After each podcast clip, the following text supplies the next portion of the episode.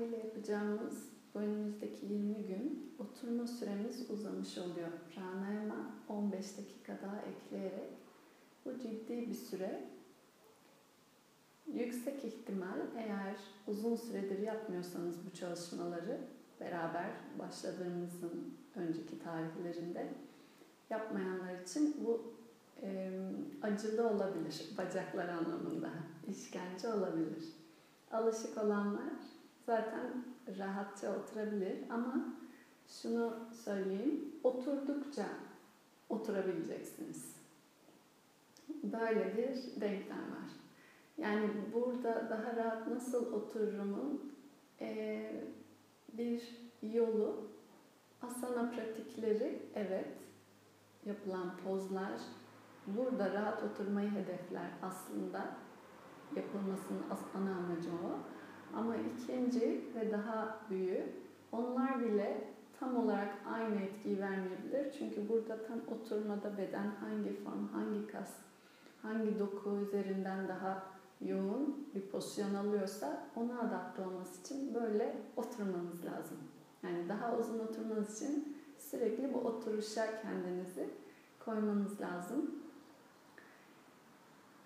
Sadece şunu unutmayın. Çok yoğunlaşırsa acı bacakta hızlı ve ani hareket yapmayın göstermek için. Alternatif bir ayağı sadece açıp öne koyabilirsiniz birbirinin. Biraz bu şekilde bekleyip sonra pozisyon alabilirsiniz. İki, hala bu da çözmediyse çok yavaş hareketle ortaya getirip gözleriniz kapalıyken, çalışmaya devam ederken sadece böyle bekleyip çok yavaş hareketle, ani ve hızlı değil, sonra tekrar pozisyona sokabilirsiniz. Savaşırsanız, eğer hızlı bir şekilde ona tepki verirseniz, size o da daha hızlı tepki verir. Çalışmaların öğretmeye çalıştığı şey kabul ve adaptasyon. Bu yaşam anlamında, hayatı da kolaylaştırmak anlamında çok önemli iki anahtar kelime. Hatırlarsanız erdemlerden de biriydi. Uyum, adaptasyon. Dolayısıyla bir yoğunluk varsa bacakta onunla bir savaşa girmeyin. Kabul edin. O kabul içerisinde küçük hareketle izleyerek gerekirse o acıyı, uyuşmayı, ağrıyı bile bunu bir çalışmaya dönüştürebilirsiniz. Aynı yaptığınız meditasyonun aynı yaklaşımında. Sonra kendisi siz bu adaptasyon ve kabulle kaldığınızda zaten değişecek kaçınılmaz olarak. Ve bu aslında hayata dair de kullanılacak bir yaklaşım. Öğretmeye çalıştığı meditasyonun burada bile aynı şey. Bir başka nokta her yaptığınız şeyde, geçenlerde iki gün önce konuştuk, zihin için bir nesneye muhtaçsınız diye konuşmuştuk. Zihin bir nesne olmadan çalışamaz. Yapmaya çalıştığımız bizim odaklanma, daha yüksek konsantrasyon aşamaları dolayısıyla çok nesnellikten tek nesnelliğe indirmek zihni. Hep bir nesne veriyoruz ve onunla izlemesini, çalışmasını istiyoruz. istiyoruz. Bunun için pranayama nefes çalışmasında direkt kaba ve somut nefes sizin nesneniz. Aklınız başka bir yere giderse hatırlayın her nerede ki burada odağı korumak daha kolay çünkü çok daha kaba bir biçimde nefes dikkate geliyor açıklıkta. Eğer soldan nefes alıyorsanız sadece soldaki nefesi izlemeniz lazım. Başka bir şey değil. Zihin bir yere giderse hep hatırlayın. Nefesi solda izle. Nefesi al, ver. Her ikisinde de alırken de verirken de. Her ne yapıyorsan pranayamada da yine o bölgedeki nefesi sadece izlemeniz lazım. Bunlar çok önemli kilit kavramlar. Sürekli odaklı zihin haline hatırla, hazırlamak için bizi. Zaten bunun en soyut, en yoğunluklu hali devamında yumuşak bir şekilde bugün bağladık. Meditasyon ki aslında aynısının dediğim gibi daha soyut hali oluyor. Japa, mantra tekrarında da zihnin yapması gereken şey sadece sesi dinlemek. Eğer zihne başka bir düşünce gelirse otomatiğe bağlayıp arada yine zihnin dalgalanıp başka yerlere gittiği oluyordur eminim çoğunlukta. Başka bir fikir, başka bir düşünce. Öyle olduğunu fark ettiğiniz anda hemen geri geliyoruz. Aynı yaklaşım. Tekrar sese ve anlamı hatırlayın. Şu an bu cümle herkesin huzur ve mutluluğunu dileyen bir cümle. Dolayısıyla hissel içeriden bu algıyı, bu anlamı zihnin sadece yoğun bir şekilde odaklı tutması lazım. Eğer buradan da kaçmışsa tekrar buraya da geri getirin. Aynı şey cepada da geçerli. Bunu her teknikte uyguluyoruz. Yani yoganın genel öğretmeye çalıştığı hep zihni yaptığın şeye getirmek ve orada tutmak. Bunu yapabilirsek, burada ilerleyebilirsek ki bu çok zorlu bir şey aslında. Kolay gibi görünebilir tanıtımı veya anlatımı da ama çok zorlu bir şey. O zaman e, daha ileri seviye özel zihinle ilgili keşifler ve boyutlar hayata dair de başlayabilir. Bunlar kitapların sonrasında anlattıkları. E, bu 20 gün dedik ki Dhyana Yoga meditasyon üzerine. Başlık bu. Dhyana meditasyon demek Sanskrit. Hatta tarihsel olarak Çin'e gittiğinde dönüştüğü isim Channa. Channa kelimesi Tiana'dan Çin'e gidiyor. Çin'den de Japonya'ya gittiğinde Channa Zen'e dönüşüyor. Zen dediğiniz de aslında meditasyon kelimesinin kökü Dhyana. Dhyana meditasyon gibi çevrilse bile yoga sutralarında Ashtanga yoga bilenler 8 tane yoganın uzu. 7. E, aşaması. Bir önceki aşaması Dharana odaklanma, konsantrasyon. Odaklanma ve konsantrasyon şu anda yaptığımız çalışmaların hepsi. Aslında biz dharana yapıyoruz, dhyana yapmıyoruz. Ne zaman ki odaklı ve konsantre olan zihniniz çabasız, siz geri getir, geri getir sürekli bunu yapıyoruz ya, fark et geri getir. Artık bunun kalmadığı bir hale ulaşırsa, çabasız bir şekilde nesneye yapışıp kalırsa bu dhyana gerçek tanımında. Ama biz şu an e, yine de bu kelimeyi yani meditasyon çalışması yapıyoruz diye tercih ediyoruz ama teknik olarak doğrusu dharana çalışıyoruz. Odaklanma, konsantrasyon. Dhyana üzerine yapışık kaldığın yer. Doğru kelimesi Türkçe'de dalınç diye Türk Dil Kurumu yeni kelime üretti. Aslında daha doğru bir kelime dalmak, nesnenin içine dalmak. Meditate Latinceden geliyor. Ee, Tefekkür etmek, İngilizce'de de aslında zaten bu anlamda kullanılır. Yani düşünmek, uzun uzun düşünmek, contemplate gibi İngilizce bilenler için.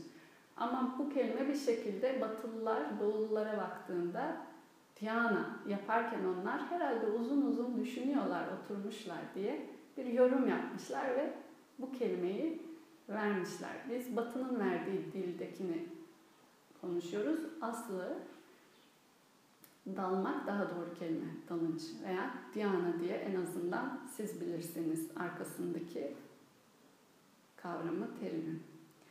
Meditasyon üzerine konuşacak 6. bölümde Krishna Arjuna ile. Bunu konuşurken özellikle çok çok güzel yerler var. Bu tüm konuşmaların veya bütün kitabın özeti olabilecek nitelikte çok güzel mısralar var. Ee, gün gün iki mısra, üç mısra, bir mısra bazen okuyup üzerine kısa sadece böyle bir sohbet şeklinde hafızamıza biraz daha kazınsın diye. İlk iki mısra önceki bölümden bağlayarak gelecek. Önceki bölümler karma yogayı anlatıyordu. Dolayısıyla biz de bugün biraz karma yoga üzerine konuşacağız tekrar. Çoğunluğun Bhagavad Gita sohbetlerini izlediğini biliyorum. O yüzden direkt kavramları hızlı geçiyorum. İlk mısra ve ikinci mısrayı bugün sadece okuyacağım. Türkçesini çevirmiştim. Oswami Dayananda'nın klasik kitabından o videolarda okuduğumuz. Krishna diyor ki, sonucuna tutunmadan yapılması gereken eylemi yapan kişi hem tamamen her şeyi terk etmiş, münzevi keşiş gibi sanyas kelime, hem bir münzevi keşiş tüm her şeyi, hayatı, dünyayı terk etmiş. Hem de aslında aynı zamanda bir karma yogidir. Yani hayatın içerisinde eylemlerine de devam eden.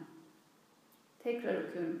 Sonucuna tutunmadan yapılması gereken eylemi yapan kişiyi sen Arjuna hem bir sanyas, münzevi keşiş, hem de karma yogi olarak bil. Bu ikisi de aynı diyor. Ve aksine sen sadece görünen eylemlerini terk etmiş, bırakmış ve başka hiçbir şey yapmayan birini asla münzevi veya terk almış bir kişi sanma. İkinci mısra. Terk etmek diye bahsettikleri şeyi sen karma yoga olarak bil Arjuna. Çünkü arzularını terk etmeyen ki bu arzuların içinde cennete gitmek bile olabilir. Parantezle Swami Dayananda böyle demiş. Çünkü arzularını terk etmeyen bir kişi zaten karma yogi de olamaz, sanyas yani bir münzevi veya keşiş ismini de alamaz. Söylediği şey karma yoga başlığında uzun uzun konuşulan ve şu anda normalde de biraz yanlış bilinen karma yoga sanki bir karşılık almadan yapılan iş demek değil. Şu an biraz dilde böyle kullanılıyor. Diyelim ki hayır için işte kimsesiz çocuklara yoga dersi vermeye gittiniz. Buna ben karma yoga diyorum. Şu an böyle dilde kullanılıyor da o yüzden örnek veriyorum. Kimsesiz çocuklara yoga veriyorum, dersleri veriyorum. Yani karma yoga yapıyorum. Ya da işte e, bir stüdyoya, yoga stüdyosuna gidiyorum. Orada karma yoga yapıyorum. Ne yapıyorum? Yerleri siliyorum. E, matları siliyorum. Karşılığında bir ücret, bir şey almıyorum. Bu karma yoga. Değil. Yanlış tanım. Bu sadece hizmet olabilir. O yüzden genelde e, kendi öğretmenim de böyle tanımlar. Seva diye yani hizmet olarak tanımlanabilir. Ama karma yoga hal, his, zihinle ilgili bir şey. Siz para alabilirsiniz de bir yerden ve bir işten ama karma yoga yapabilirsiniz yine. Arkada zihinde eğer e, bu yaklaşım varsa. Yaklaşım ne? Bu hal ve bu hissin tanımladığı, burada söylediği sonucuna tutunmadan yapılan eylem. Sonucunda her ne gelirse gelsin, her koşulda eylemi kabul edebilen bir kalp, gönül ve zihin yaklaşımı geliştirmeye karma yoga deniyor. E, para almadan yapılan işlere denmiyor. Şu an öyle bir halde kullanılıyor çünkü dilde. Para almadan bir iş yapabilirsiniz ama karşılığında aferin bekleyebilirsiniz. Ve aferin demezlerse size üzülebilirsiniz. Bu karma yoga değil. Veya e, sizi sevmelerini bekleyebilirsiniz. O toplumun sizi dahil etmesini, ay ne kadar da güzel ve iyi bir insansın, seni çok seviyoruz cümlesini kullanmasını bekleyebilirsiniz. Bu da beklenti olduğu sürece yani sonucuna dair bir tutumlu olduğu sürece yine karma yoga başlığı altına girmiyor. Öyle bir geniş gönüllü kalp olacak ki anlattığı şey karma yoga eylem eylem demekti karma. Yoga özgürleşmek. Dolayısıyla eylemin bağlayan sonucundan eylemin bağlayan sonucundan demek şu eyleme karşı koyduğun sonucuna dair beklenti neyse tekrar bir etki, tekrar bir eylem yaratacak. Dolayısıyla sen bitmek bilmez bir etki, tepki veya eylem, eylem sonucu tutunma, ona bağlı tekrar bir eylem, tekrar bir sonuç, tekrar ona bağlı eylem. Döngüye kaçınılmaz olarak girebilirsin. Bunun adına felsefede karma deniyor. Yogasız karma karmaya girmek, karmayı yakmak vesaire denilen şey bir sonuçla kendini o eyleme karşı koyduğun aidiyet ve özdeşlik varsa zihne dair ve benliğe dair o sonuçla kendini bağlamak. Bunun adı karma. Hani karma nedir falan böyle sorular genelde var. Bu kadar basit aslında tanımı. Herhangi bir yaptığın şeyin benlik tanımıyla geri bir e, özdeşlik kurduruyorsan, birliktelik bağ kuruyorsan dolayısıyla o sonuç seni bağlar. Bağlardan kastım Türkçedeki kullanımıyla bayağı literal anlamda diyorum. İp gibi böyle sizi boynunuzdan bağlaması gibi. Dolayısıyla eğer ki eylemin icracısı olarak sen, eylemin her neyse geri getirisini yine ben üzerinden bir aidiyet, özdeşlik almazsan bu nihayetinde sonucuyla seni bağlamaz. Çünkü sonucunun üzerinde bir mülkiyet veya aidiyet veya kendi benliğin adına bir şey kazanç saymıyorsun. Ne de kayıp. Arzularını terk etmeyen kişi karma yogi olamaz diyor ikinci misalda. Beklenti ve arzu dolayısıyla eylemin sonucuna dair ben anlamında eylemi icra eden olarak eylemle özdeşlik anlamında olduğu sürece o her koşulda seni bağlamaya devam edecek. Bu arzu veya bu eylem cennete gitmek ise cennete gitmek olarak bağlayacak. Yine de bir icraata sokacak. İcraatsız, eylemsiz, hareketsiz, değişmeyen, sabit, yekpare ve bütün gibi kavramlara gelmek için parça ve dolayısıyla etki tepki e, neden sonuç ikiliğinden çıkmak gerektiğini söylüyor felsefe. Çok iddialı ve zor veya büyük gibi görünebilir ki öyle gerçekten de. Karma yoga şu an en kolay gibi görünen olsa bile aslında bu hali geliştirmek içeride gerçekten zor. Herkesin de kafasında bununla ilgili soru olduğunu da tahmin ediyorum. Ancak söylediği şey Krishna'nın Arjuna'ya da öncesinde ve devamında bu şekilde eyleme geçmeye çalış. Eylem icra ettiğin anda eylemin sonucuyla kurduğun ilişkiye bak. Eğer sonucu üzerinden ben ve benim geliyorsa, burada dediği üzere sonucuna tutunma geliyorsa veya herhangi bir içinde bu terk ettim ve böylece bunu da kazanırım gibi bir cümle bile olsa bu da bir sonuç tutunması. E, bir arzuya dair tat veya iz kaldıysa bu kişi ne karma yogi ne de sanyas mutlak terk almış biri. Nitekim bu hali geliştiren kişi zaten gerçek bir sanyas diye de tanımlıyor hatta karma yogi ile sanyas arasındaki farkı e, sen yani fark varmış gibi sanma Arjuna diyerek.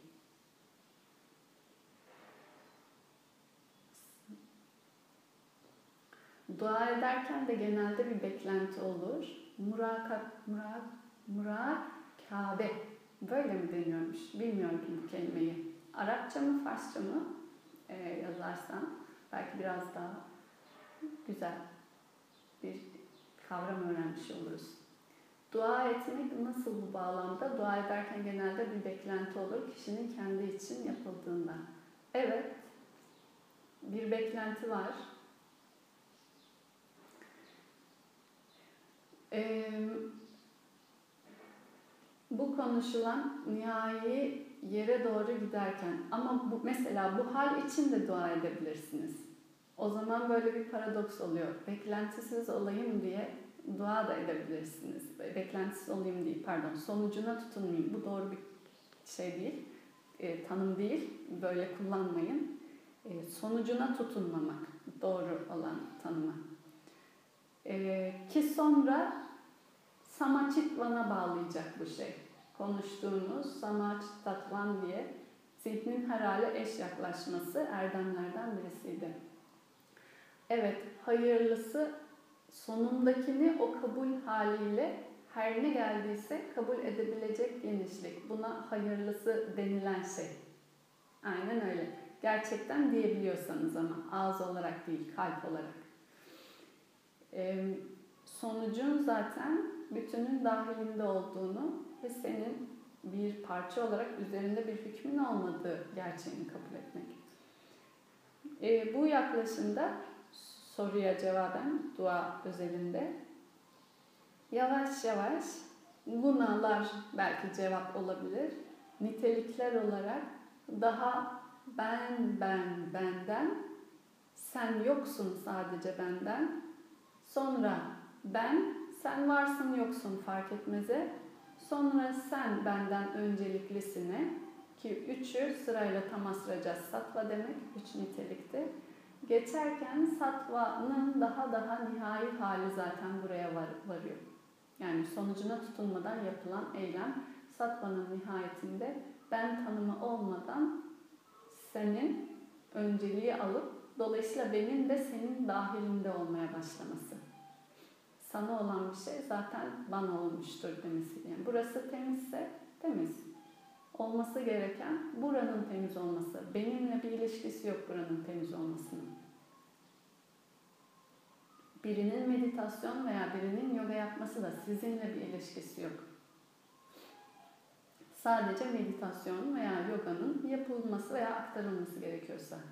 Bu da daha önce ta kaçıncı, dördüncü gün ilk konuşmuştuk Kşanti için. Beraber yoga yapalım mı diye de soramaz mıyız çevremizdeki insanlara? Bir soru gelmişti, ona hitaben de bunu düşünebilirsiniz.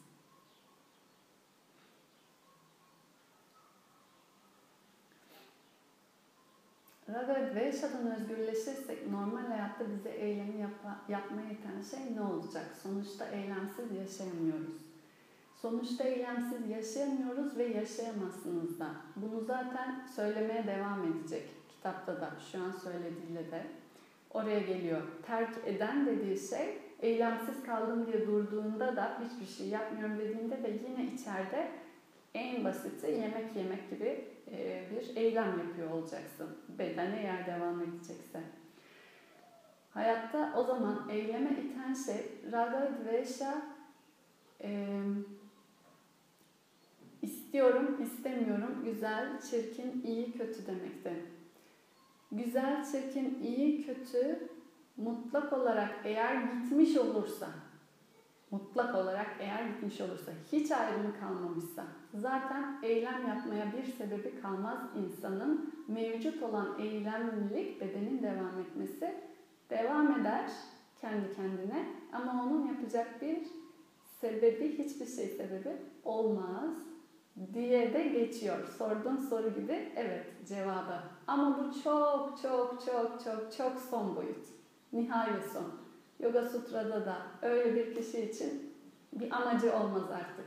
Beden olarak var olmasının diye deniyor. Ama orası dediğim gibi şu an bize ilişki, fikren belki kavramsal olarak düşünebilsem bile bu aşamaya geldiğinde bulunduğumuz algı seviyesi için Raga ve Dvesha eyleme giden ve eylem olarak da aslında demin dediğimle aynısı Raga ve daha sattva niteliğine doğru yaklaştırarak yavaş yavaş ikisinin sarkacını kapatmak ve iyi ya da kötü veya güzel ya da çirkin siz bir halin o dengesine gelmek için. İçeride olacak. Zaten eylemi, beklentisizlik kelimesini o yüzden geri çektim. Bu doğru bir şey değil diye. Her eylemi bir beklentiyle, yani şu an meditasyona oturmanızı da meditasyonu yapabilmek için bu beklentiyle oturuyorsun. Eylem icra ederken eylemin arkasında gitmeye yöneldiği bir hedef olabilir. Bir, bu ragadvesha niteliklerinde ra, e, tamasraca sattva'ya bağlı bakmak, göreceli olarak değiştirmesi oluyor bunu. Satvik ragalar, rajasik ragalara kıyasla gibi. E, iki, sen bunu koyduktan sonra karma yoga asıl şu noktada başlıyor. Sen eylemini meditasyon yapabilme beklentisiyle satvik bir raga ama yine raga beklentisiyle oturdun ama raga dvesha ötesi geçişse oturduktan sonra her ne olacaksa olanı olduğu biçimde kabul edebilmek. Oldu, çok odaklıyım.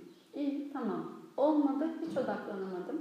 İyi, tamam şu aşamada bu cümle gelemeyecek olabilir ama eylemi icrasından sonra sonucuna tutunmamak demek bu. O yüzden cümleye öyle başlıyor. Eylemi icra etmeyen, eylemsiz kalan veya eylemi e, yapmak için arzusu, beklentisi değil, sonucuna tutunmadan yapılması gereken eylemi yapan kişi. Birinci mısra böyle başlıyor. Bunları tekrar gruba da mısra yazacağım. Sonucuna tutunmadan yapılması gereken eylemi yapan kişi. Yapılması gereken eylem, eylem var. Sonucuna tutunmama ikinci parça. Nihayeti evet, nihayeti ölmeden önce ölmek oluyor. Varsın, yoksun, ikisi arası farkın kalmadı varlık yokluk anlamında. Ama dediğim gibi orası çok e, soyut ve uzak şu an algılamak veya konuşmak için. Kendi hayatımızla ilgili diğerleri daha öncelikle. Murakibe, murakip olmak zihne Sufizmde kullanılır meditasyon için. Peki ben bilmiyordum. Ben de araştıracağım, bakacağım. Demek ki e, murakip olmak diye de tasavvufta bu yaklaşımı zihnin eş bakış haline kullanmak diye bir kelime varmış. Eylemin kendisi değil, ayrı benlik algısı karmayı yaratan faktör. Aynen öyle. Eylemin kendisi değil, gereken eylem dediği şey de o. Eylemin icrası, eylemi icra eden olarak ben bu eylemi icra ediyorum cümlesi karmayı yaratan. Ben varsa o zaman al sana sonuç deniliyor. Sonucu da sana veriyorum yükünü. Sonucu aldığındaysa o zaman bununla beraber yeniden eylem. O zaman tekrar aldım ben sonucu. Tekrar. Ve bunun ta kendisi bitmeyen döngü. Karma veya samsara. Karma etki ve tepki denkleminden çıkmak demek veya etki ve tepki denklemi demek. Bu kadar basit. Etki varsa tepki var, tepki varsa etki var, etki varsa tepki var. Bu bitmiyor. Ne zaman etki ve tepki döngüsü bitebilir? Etkiyi yapan, etkiyi yapan olarak kendini etkiyle özdeşleştirmezse tepkiyi alanda olmaz. Bunun adı karma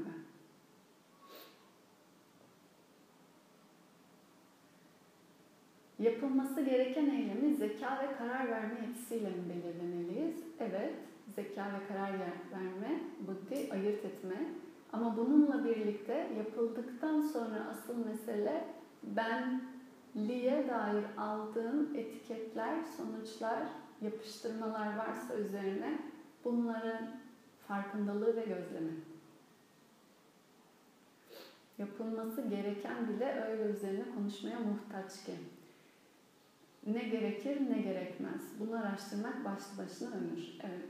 Ne gerekir ne gerekmez. Bu başlı başına. Ama eğer gerekir gerekmez. Diyelim ki o aşamada bir şey gerekirin cevabını verdim ki gerekir gerekmezin de cevabı aslında yine bir anahtar kelimemiz var. Karma. Arjuna'nın burada bu eylemi yapması gerekir. Çünkü Dharma'ya ve Dharmasına hizmeten bu. Onun bütün içinde olduğu parçaydı. Ee, Krishna'nın bu savaşta savaşmaması gerekir. Çünkü Krishna olduğu rolü ve aldığı payıyla Dharması gereği, ki, gereği savaşmaması gereken bir kişi. Dolayısıyla e, kişisel aslında mizaç, renk, e, yapı ve bütünün içerisinde aldığı rol aslında dharma demiştik. E, ve yapılması gerekeni de belirleyen başka bir dille dharma, bütünün ahengi, uyumu, mevcudiyetin devamlılığının dengesinin korunması. Mevcudiyetten kasıt aslında denge kelimesi daha doğru. Dengenin korunması ve devamlılığı. Bunun adına aslında bu hizmetle ve son erdemi hatırlarsanız 20. erdem e, Tatvanyana Arta Darşanam hakikatin, gerçek hakikatin görüşü ve bunun nihai amaç olduğunu unutmamak. Dolayısıyla yapılması gereken eylem dediğinde yine bu uğurda ve daima bütün ve ahenk ve dengeyi koruyan eylemler diye bir cevap da verilebilir. Eğer bunun üzerine birkaç anahtar kelime. Satva hatırlarsanız buraya taşıyan, sonrası satvanın ötesi, üç gunanın ötesi. Ama satvanın alt metni ve açıklaması şuydu. Daha fazla canlıyı, varlığı, dolayısıyla bütün kavramını kullan, kullanıyorduk. Ayrılıktan daha bütünleyici, dahil edici, beraber kılan, e, yaklaşımlar ve eylemler satlik eylemlerde.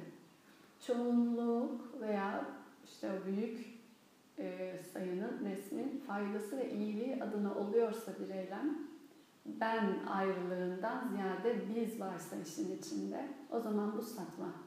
Devamında bizim bile kalmadığı bir yere gidebilir. Evet, orası ölmeden önce ölmek. Raga Dvesha sıfırlı. Ama gidene kadar bu yapılması gereken dharma, sattva bunlar bizim şu anki seviyemizde ihtiyacımız olan kavramlar ve cevap. Satmanın zaten gelmesi, dharmanın gelmesi dolayısıyla karma yogayı da kaçınılmaz getiriyor. Beraber kardeşler hepsi. Aradaki bağlantıyı kurabiliyorsunuz umarım.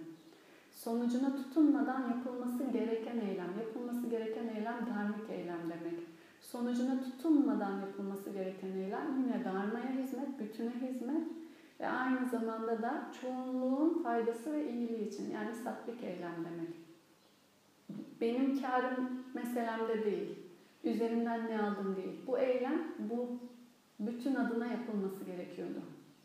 O zaman bu diğer kavramlar içinde.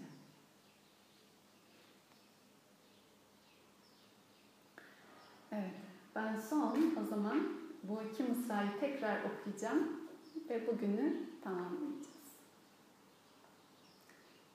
Krishna şöyle dedi. Sonucuna tutunmadan yapılması gereken eylemi yapan kişi hem bir sanyas, münzevi terk almış kişi hem de karma yogidir. Sen sadece görünen eylemlerini terk edenleri, bırakanları ve başka hiçbir şey yapmayıp eylemsiz duranları sanyas yani bir münzevi olarak bilme. Terk etmek diye bahsettikleri şeyi sen karma yoga olarak bil ey Arjuna. Çünkü arzularını, tutkularını terk etmeyenler ki bu cennete gitmek bile olsa kişi karma yogi olamaz. Evet.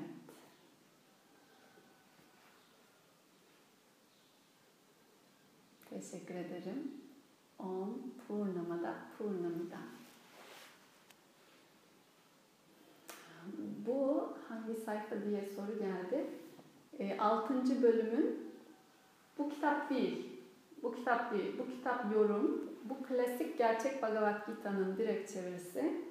6. bölümün ilk iki mısrası ama e, ben çevirdim dermişim. e, eğlenmek için. E, Dhyana Yoga başlığında diğer Türkçe çeviriler var.